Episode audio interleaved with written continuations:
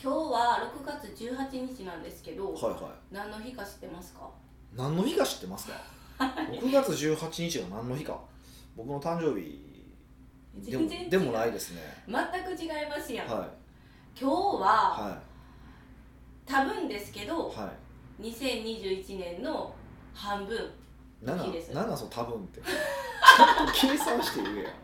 え大体半分ぐらいじゃない本当は6月15かなでもなんかえ7月1日じゃないの普通半分って 6, 6ヶ月過ぎましただからいやいよいよ最後の6ヶ月ですねだから普通はそれ7月なの第1週に言う話やのにあれそうでしたなんなんこののタイミングで言うって もう天然もとん天然もこれ天然すぎて天然もとんねんとか言ったらちょっとヒデさんも噛んだ映ったわいいじゃないですかえそうなんですか6月違いますよだって1月からはい6月って、はいあれ6月いっぱいで6ヶ月ってことです6かヶ月ですよああじゃあ間違ってるかもしれないなんじゃそらなんじゃそけどらまあまあ大体ねあの今年の半分過ぎたんです、まあそれは間違いないですねそれは間違いないですけども、はいかがおくお過ごしですかい、いかがお過ごしですかどういうことですかなんか変わりましたこの半年間で何変わりましたってどういうことですか私生活プライベートでも仕事でもいや僕自身はすごい変わりましたよまあ、髪の毛が象徴的ですけど髪の毛折りましたしそう前髪下ろしてるしそうそうそれは別にみんな関係ないし多分外出る時は俺はおあの上げるから気づかへん分からへんやろうけどでもそのやっぱ下ろしてる時の方が雰囲気全然違いますね、そうですかはいお優しそうに見えますああそれはねよく言われますと女性にすごい言われまうすんうんうんだから女性に会うたび会うたびその方がいいよねっていうふうに言っていただけるんでうんもう当分はただまあそれがこうモテにつながってるかどうかは別ですよあのー、今のところ年齢上の方ばっかりに言われてるんで下下のその若い子にはなんか評価を受けてないから分かんないですけど評価受けに行ってくださいよどうでもそれはあ今までのヒデさんを知らへんかったら評価できないってこそとうそうできすひかんからどうしようもないじゃないですか、うん、っては思うんですけどねまあ 何なんですかねうーんいやまあいろいろありますよ僕自身はあるけど別にここで言う話でもないのでえ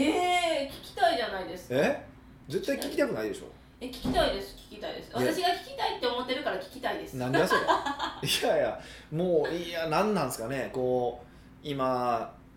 ねグループがすごいなんかなんか分からんけど大きくなってて僕知らん人がいてたりとかするんではい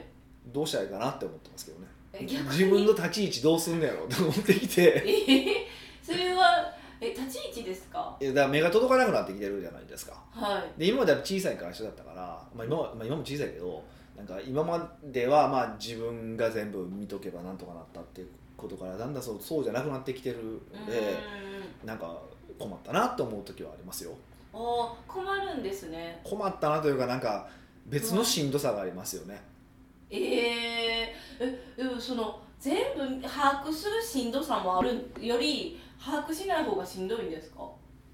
うんどっちがしんどいかって僕は多分把握しない方がしんどいですねへえそこで何が起こってるかわからないわけじゃないですかそうするともしかしたらお客さん迷惑かかってるかもしれへんとか、まあ、あるじゃないですかなんかまあまあまあまあまあありますねそうそうそういうのを考えるとなんかうーんって思うけどまあちょっとこうこんだけこうメンバーが増えてくるとみんなが成長してくれなあかんし成長してくれないと食われへんしねやっぱりうん、うん、それ食っみてんなが食っていかれへんから、いって考えたらこう耐えなあかんだよなと思っててああ手下されへんってこんな辛いんやと思って、今までずっと手出せたからですよねそうだから働く時間は少ないとはいえちゃんと手を出すような構造にしてあったから、うんうん、あのーそれを出出したけど今度はもう手を出さないっていう選択になってきてるから。うんうんうんうんもう任せきる、そうそうそう重要なことさえ決めてくれたらいいんですよそそれすらその重要なことが今まで重要だと思ってたことの中にもまた重要じゃないことが混ざっててまだこのこのステージに来るとねまたはいまた変わってきてて、えースタンス変えなあかんみたいな感じになってくるから、うんまあ、変わらないといけない大変さというかうんはありますよだから実際ねこれあの今まで大阪と東京が半々ぐらいの生活でで去年一昨年ぐらいは多分それが、うん、そうやななんか6東京6ぐらいだったんですよ。うんうん今月6月あの大阪5日しかいないんですよそれダメじゃないですかいやまあね少なすぎやろ5日間ってってそうそうそうって本いう社ここですそうよ本社大阪なの にそう東京のはすごい増えてるんですよだからやっぱあげる仕事の仕方が変わってって変わってるんですよ今やっぱ東京に情報が集まるからですか、まあ、そういうのもあるんですけどそうそうあうんこう人と会ったりとか、あのーまあ、大きいことやろうと思うとなんか、ね、他の方と連携したりとかもあるから東京がどうしても増えてくるっていうのがあってええ5日間ですかそうそうえ自分でびっくりこれ計算した ら4日か5日やってあじゃあ初め4日しかなかったんやでやばいと思って1日ちょっとさすがにここはと思ってもう1 日確かですかなんとかかギリギリ確保したみたいな感じにしたんですけどええいよいよまさか本社東京に移転ですかいやそれはする気はないですねなんでなんですかえなんでなんですしたかいえ全然したくえないですしかもこの事務所意外と気に入ってる からしたくないんですけど、はいなんでじゃあ大阪にあるんって思いませんかこのヒデさんの流れを見ていやまずそもそも別にだって本社がどこにあろうが会社使ってないじゃないですかまあ確かに可動域って考えたら何日なんだろう稼働日ほんまね数日じゃないですか僕は大い阪にいてようが出出勤しないですしねこの間あの鈴木健二さんに言われたのがあの、まあ、これ椅子僕ハーマンミラーの椅子なんですよでうん二十何万ぐらいすするんですよねえその椅子そうですよ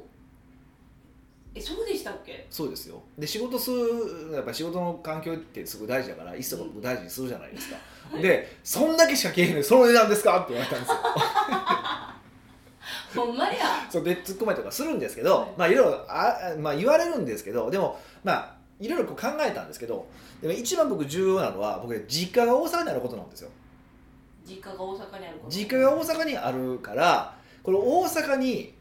本社を置かなかったらもう僕絶対帰ってこないじゃないですか大阪に、うんそうですねってことはもう俺死ぬまでおかんと会わへんのちゃうかなと思って えー、それは悲しすぎるそうでしそれょは親不孝者そうそれよくないじゃいないですか、はいそういうことを考えるとあえて大阪に本社を置いておいたら、まあ、か少なくとも確実に、あのー月初には帰ってくるじゃないですか、そう月決算があるんで我々の場合ね月決算があってそこで社内全体ミーティングをするっていう名目があるんで絶対に帰ってくるしここだけ確実に大阪をこう抑えてあるじゃないですかはいだからあのそれだけでも、まあ、最低月以下おかんと会う時期時間作れるじゃないですかうーんでで特にもう去年はさ親父が亡くなったんで、余計そのやっぱ親と会わなあかんなっていう気がやっぱ強くなってくるじゃないですか。うんってことを考えると、まあ、東京に移すっていう選択肢はないなと思ってます。これは僕のすごい個人的な意見も含めてですけどね。いやもう全然大阪死守しましょうみたいな気持ちにまあすぐ、変まわりあ、あなたは別に大阪へ通えるからねそうそう他のメンバーもさいと、ね、東京とか大阪じゃない人が多いから単なる合理性だけで考えたら当然あの東京に移した方がうんいいんやろうなと思ってますけど、まあ別にでもオフィスがどこにあるかうち関係ないし。そうですねだしみんな大阪区も楽しがってるから大丈夫です なんかね、そうそんな感じなんで、そうそうだからもう大阪のままかなって今のところは思ってますけどね。これがまいやた親が亡くなったりとかしたら変わるかもしれんけど、でもとはいえ、いやこれ一瞬ね、この話あのなんか今ちょっと事務所の前がタワマンが立つって言って工事してるんですよ実は。ねちょっとポトポト単な聞こえるかもしれないそうそう聞こええてるかもしれないですけど、それが3年ぐらいかかるんでしたっけ、23年ですよそうねです確かね、そう工ですそうです事期間があってで、はい、音がまあまあするから。ちょっと移転するみたいな話はしたことがあったんですよありましたね大阪の中でですけどね、でも手続き考えたら面倒くさいよねってなっ てそうなんですよ本当それそう結局止まったっていうのがあってだからやるんやったらもうここ残したまんまあの別のオフィスかなとか思ったりはしてるんですけど本社が大阪副本社いやまあ大阪本社やけどここの本社はもう置いといて、まあ、ここここすごい家賃も安いし、置いといて別でみんなが集まるオフィスを大阪の市内にもこう作るかとかね、あまあ、ちょっと検討はしたんですけどあもうそれやったらヒデさんがあの一軒家を東京に建ててくれたら一番よくないです下かに事務所みたいなそうそうもそう一番嫌やわ家バレてんねんであそうかそうかでも庭とかプールとかあればちょっと嬉しいなんかヒデさん家遊びに行こうって行けるまああの、海外の有名なコンサルタントとかだと家がすっごいでかくて、うんプールとかもあってでこう上位のクライアントはそこでコンサルティングするみたいなプログラムとかあったりとかするんですけどねえそれしましょうよ、そねれしてほしい全然興味ないねんけど家に、ヒデさんがですか、はい、その庭付きの家とかアメリカやからね庭付きの家安く買えるけどもう日本であんなでっかいの買おうとかなんぼすんねんみた いな国家予算やわと思ってそうですかなんか別荘みたいな別荘はいらないんですけど、うん社員が使えて社員もみんなで集まれるなんかおゲストハウスみたいなのをそお都内に作るのういや都内じゃなく都内じゃないくてもいいけどそれやったらアクセスしやすいところがいいですあーまあそんなんいらないですかそんなんやったら借りろよっいてや感じですもっとアホみたいに人数が増えてきたらなんか社員が使えるなんか保養施設みたいなのを借りるとかおおはいなんかね、例えば僕が別荘を借りてでそこを自由に使っていいよとかありかなと思うんですけどいるうんいやでそそんなにこうずっといたいとこなんかないじゃないですか飽きるやんあーだっては今い年はここ行ったけど来年ここ行きたいねっていうメンバーばっかりやんみんな一、そうです回ね一回ペロッと舐めたら終わりやってタイプじゃないですかみん などっち,、そうですねどっちかっていうとこう新しいのなって一個を深掘りしようっていうなんかこう探求心のあるやつほんまいないじゃないですかここって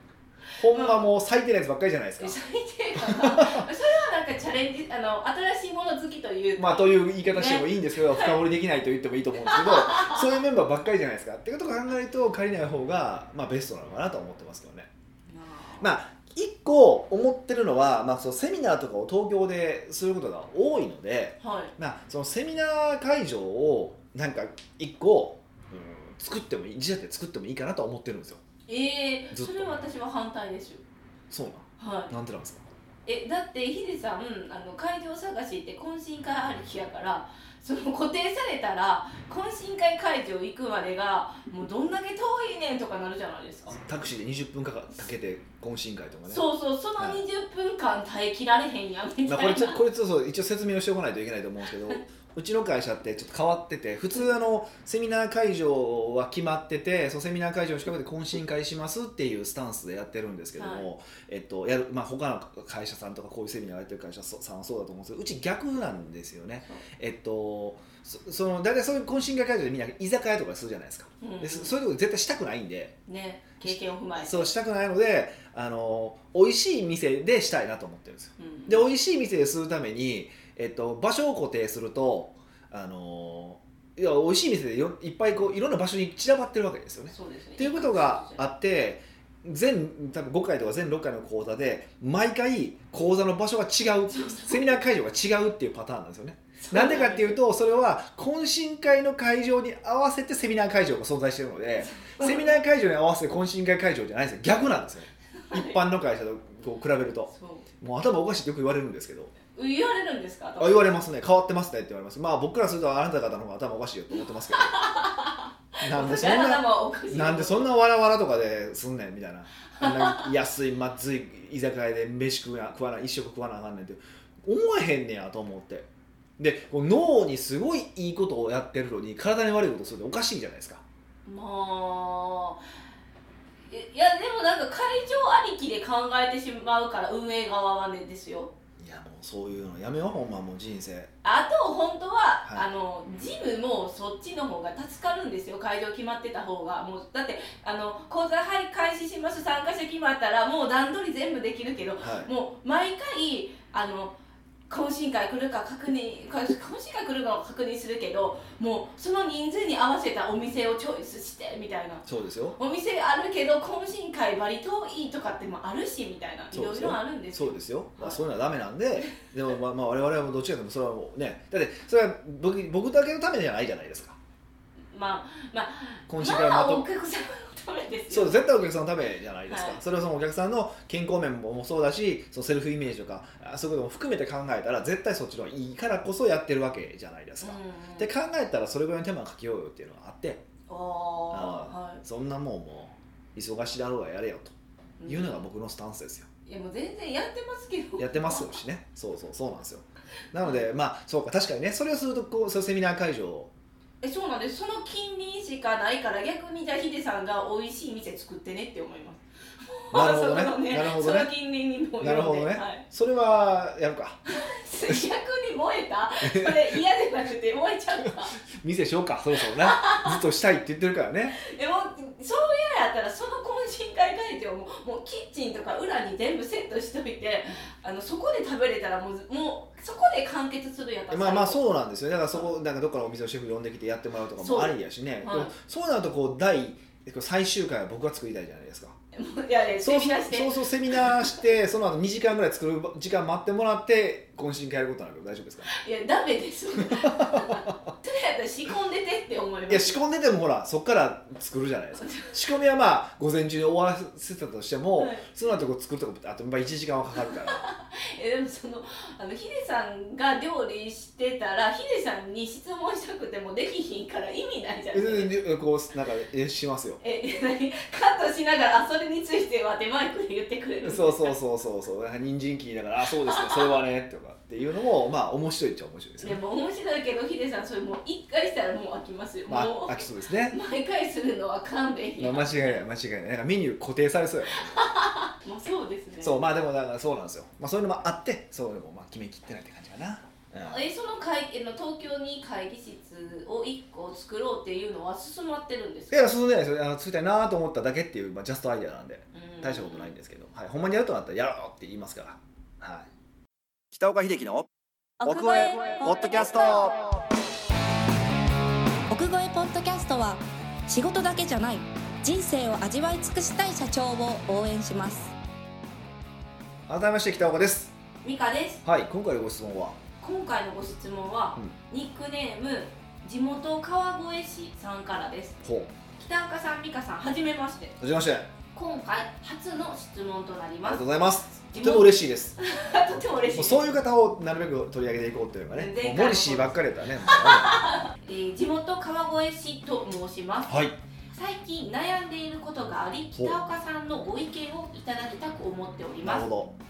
当方マーケティングコンサルタントとして起業し2期目をなんとか乗り越えた段階なのですが、うん今一つブレイクスルーのきっかけがつかめませんなるほど秘密基地 J グループを中心にさまざまなところで勉強もさせていただきつつ、うんその学びをクライアントへ実践もしているのですがうん結果になかなか結びつかず、うん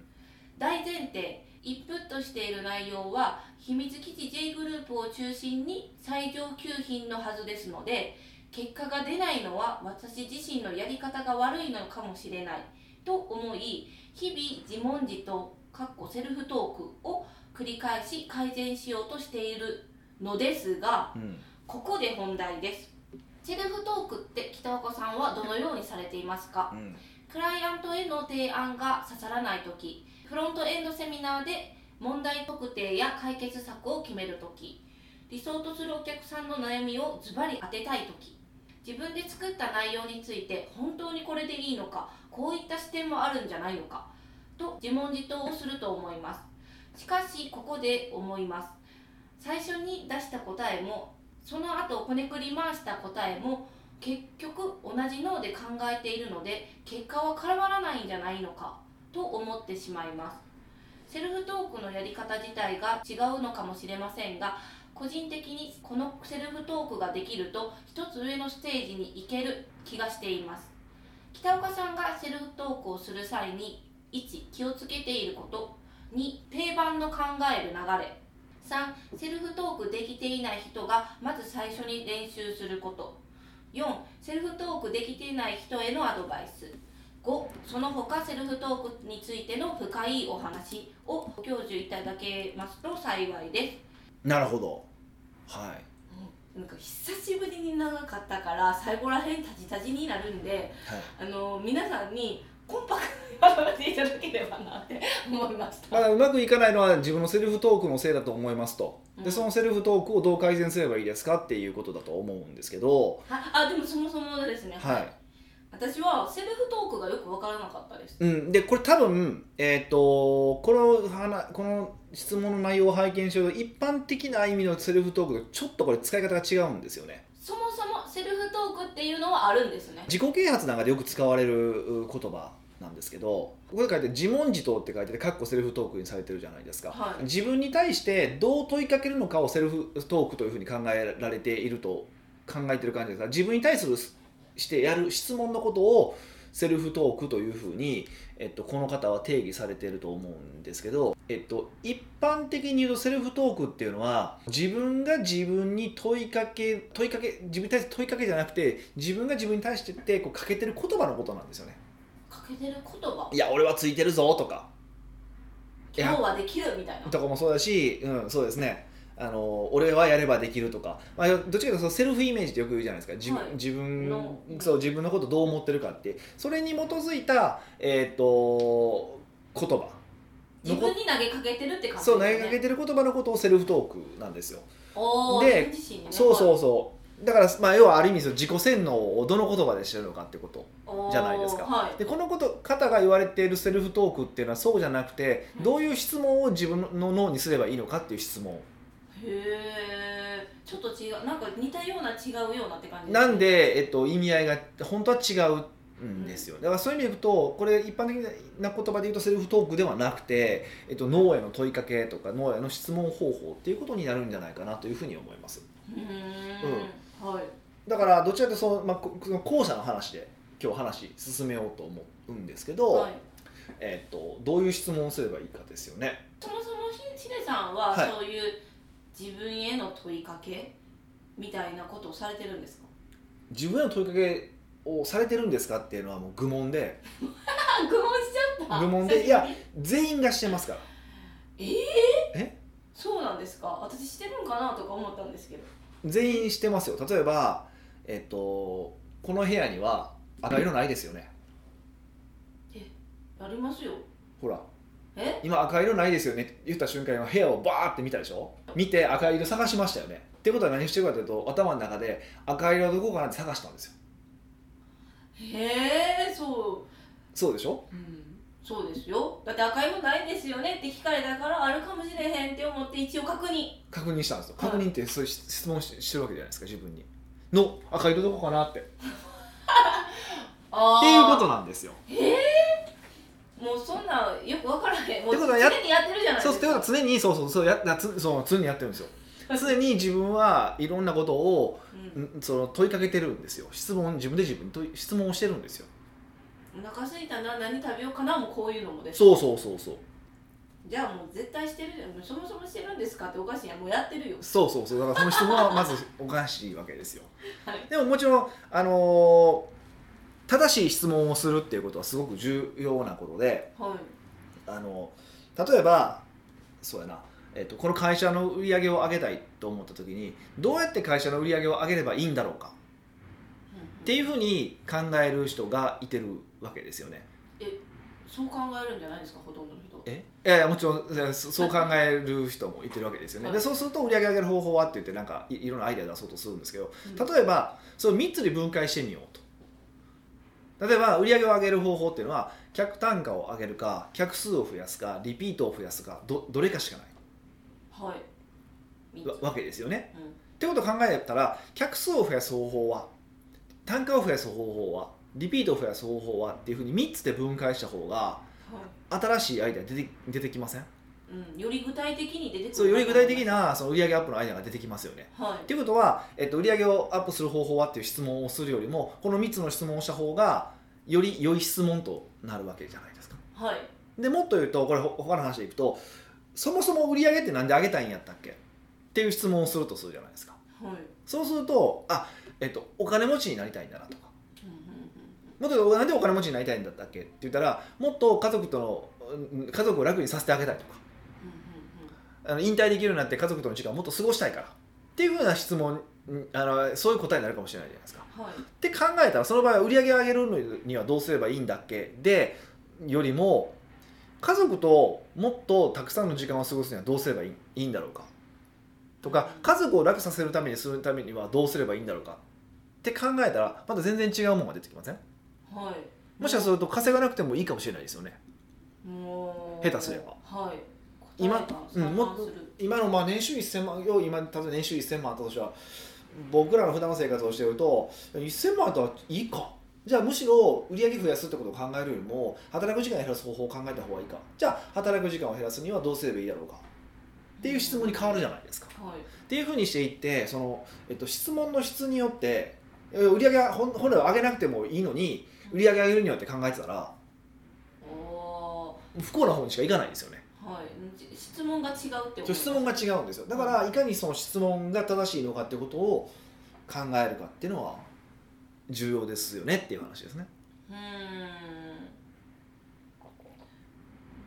それを考ええこんえっと地元川越市市川越市さんはこれを考えるようになったのは自分がブレイクスルーがいまいちきっかけがないからってことからこことはは掘ったんですよね。まあ、それは自分がブレイクスルーしないからそれは自分の質問が悪いからじゃないのかっっていうふうに仮説を立てたわけですよねはこれでもまあ今の冗談でいくと自分がブレイクしない理由はもうセルフトークだとか、まあ、自問自答とか自分の質問だって決めきったわけですよねいは。でその設定合ってるんかないうわーそこからいっちゃいます。っていう方法もあるんですよじゃあ例えば自分がブレイクするきっかけがないって考えた時に、うんうん答えを何個か出した方がいいってことですか何々かもしれへんっていうのをいっぱい出した方がいいんですかあの答えを先出すよりもどの質問が適切なのかをうーん考えるだから質問を考えるたくさん出す方がいいですよねもっと言うとじゃあこのきっかけがブレイクスルーなんでせえへんのやろうっていう考え方がちょっとアプローチの仕方が違うってことですかうーん可能性もあるよねっていうことですよねでもそうですねこの質問内容を見ているとまあ質問の設定が間違えてるやろなっていう感じはしますよねもちろんそのあの質問自分の質問があの正しくないからうまくいかないっていう意味合いでいくと正しいんですけどそれがそのセルフトークが悪いからがっていうことであればちょっと違うかなっていう感じはしますよね。うーんだからどっちかっていうと正しい質問を見つけるためにはどうすればいいのかとかの方がいいんやろうなとは思いますけどね正しい質問とかむちゃくちゃ難しそう難しいんですよで絶対できるとも限らないですしねだから僕も100%できてるとも限らないわけですよおーそれは答えがわからないからってことですかそうそうそうそうそうそうそううそんういや本当もうそれだけですよねでも明らかに間違ってる時もありますよ、うんうんうん、だからいかに自分を客観視するかってことがポイントになってくるわけですよね自分の客観視ですか、うん自分の客観視ってどうしたら客観視できるんですかね感情移入しちゃいますもんねまあでもあの一番ポイントはこれセルフトそのこのここでいうセルフトークのポイントと同じだと思うんですけどまずそもそも目的を考えるってことが一番大事ですよね私は目的何のためにそれをやってるのか何のためにこの質問をしてるのか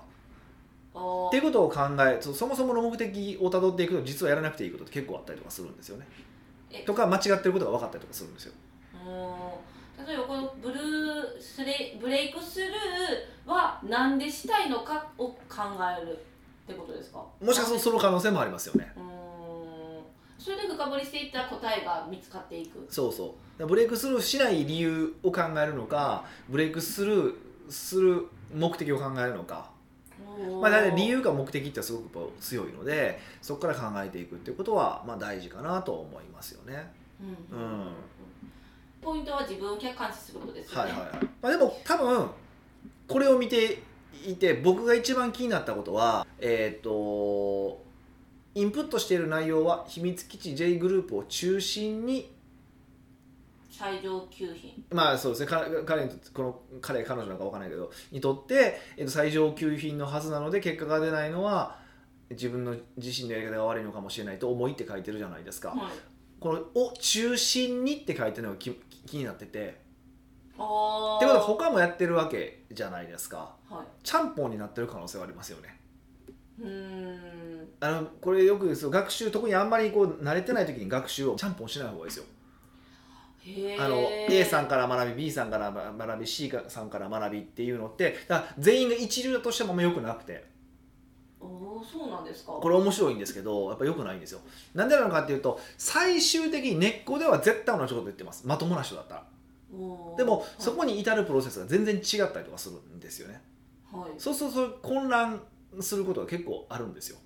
えそうですよねうん、山登りでもなんかの視点が違うってことですよねそうそうルートっていろいいろいろいろあるわけじゃないですか。ろはいそうだから売り上げを上げるためにはっていうことでわたあの僕なんかは値上げしろっていう言い方をするわけですよね。で、えっと、他のお方だったらおお客さんを大事にしろって言い方をする方もいらっしゃるわけですよね。うでんそうするとこれって、えっと、人によっては、まあ、解釈によっても違うと思いますけど値上げすることでお客さんを大事にするっていう意味ではないようにも取れますよね。うん、うん、ちょっと大幅そう思っちゃいますよねでも最初見たら本当はそうじゃないんですよねうん値段を上げることによって、えっと要は利益率が上がるから結果として一人のお客さんに向き合うことができるよねうーっていう意味でいくと実はお客さんを大事にするためにも実は値上げしないといけないわけですよねはいっていうこの後ろまで理解できないんですよ慣れてないうちってそうですやっぱ減そ少の言葉だけそうそう減少面のその値上げしましょうとかお客さんを大事にしましょうって言葉だけをやっぱりその受け取ってしまうのではい結果として何が起こるかっていうと混乱が起こったりとかどどっちがどう正しいのか分からへんかったりとか、えっと、分からなかったら、まあ、自分が一番こう心地いい方をパッてこうチョイスしたりとかするんですよああそうです心地いい答えを見つけそうて多分今値上げしろっていうのとお客さん大事にしろだったら大体の人はお客さん大事にしろを取るんですよそうですねこ響きもいいしそうそう感そ感うそうそうそうそうなんかなんかすごい、ね、美しいじゃないですか、はい道徳的に綺麗じゃないですかやしで選んでしまうからうまくいかないってことが起こるんですよはいでそれを考えるらならば本当にもうなんかどこかに絞るっていうことをやった方がいいんじゃないかなとは正直僕は思いますうーんまあ学ぶ側からしたらまああのいっぱいインプットした方がなんかこう早く成功しそうなイメージがあるからいや本当ねそれはほんまそう思うし僕自身もそうだったから遠回りしたんです正直でやっぱり今まで新しいことを結構学ぶ機会を、まあ、意図的に増やしてるんですけど、まあ、その時にやっぱりいろんなことを勉強してやった時ともうこの先生だけってやった時ともう明らかに上達スピードが違うんですよそれをやっぱり一択した方がグッて伸びるってことですか全然伸びが伸びが違います然なんでこれはまあもうねその体験がない方に関してはもうそう信じてもらうしかないんですけどはいあのそれは多分そうした方がいいよねっていうのが僕の答えですかねじゃあもうあの自問自答とかセルフトークの前にまずはその自分がどこから学ぶのかを先に決めきった方がいい。僕はそう思いますねあーじゃあもうそもそもになっちゃいますけど地元川越さんそこをまず選んでくださいということですねその後に一択するじゃないですか例えばはいはいどこかから、はいそれで行動をしてみてその結果からまた考えてみようって感じですか、まあそうですねでまあ正直だからあのもう多分あのノウハウを勉強するよりはどっちかというともう誰かに見てもらった方がいいと思いますよこういう方はえっ、と多分いっぱいもうある程度自分で独り立ちをしてるわけじゃないですかはいってことはもうあと自分の盲点がいっぱいあるからうーん要はその質問でききれてないことがいっぱいあるから、いもう質問できる人に質問するっていう方が早いです、おーへえ、うん絶対にそうなんでうすんね、うんうんうん、まあじゃあそれをちょっと全然答えぐるって変わったけど えっと誰がいいや場合は誰がいいかって決めてその人から学んだ方がいいですよっていう答えですはいはい奥越ポッドキャストではあなたのビジネスに関する悩みはもちろん聞きたいけど誰に聞いたらよいかわからないような素朴な疑問など北岡がサクッと答えますので皆さんどしどしご質問してくださいあれ今日時にぐさっとは言わないんですねい やもうなんか時にぐさっとやったらってなんかなるほどねはなるほどねはいまあそんな感じであのだから2週連続で結構ビジネスビジネスした内容なんでこう軽い質問もぜひお待ちしておりますので もちろんビジネスでもいいですもちろんどっちでもいいんですけどもはいお待ちしてますのでまたよろしくお願いいたしますというわけでまた来週お会いしましょう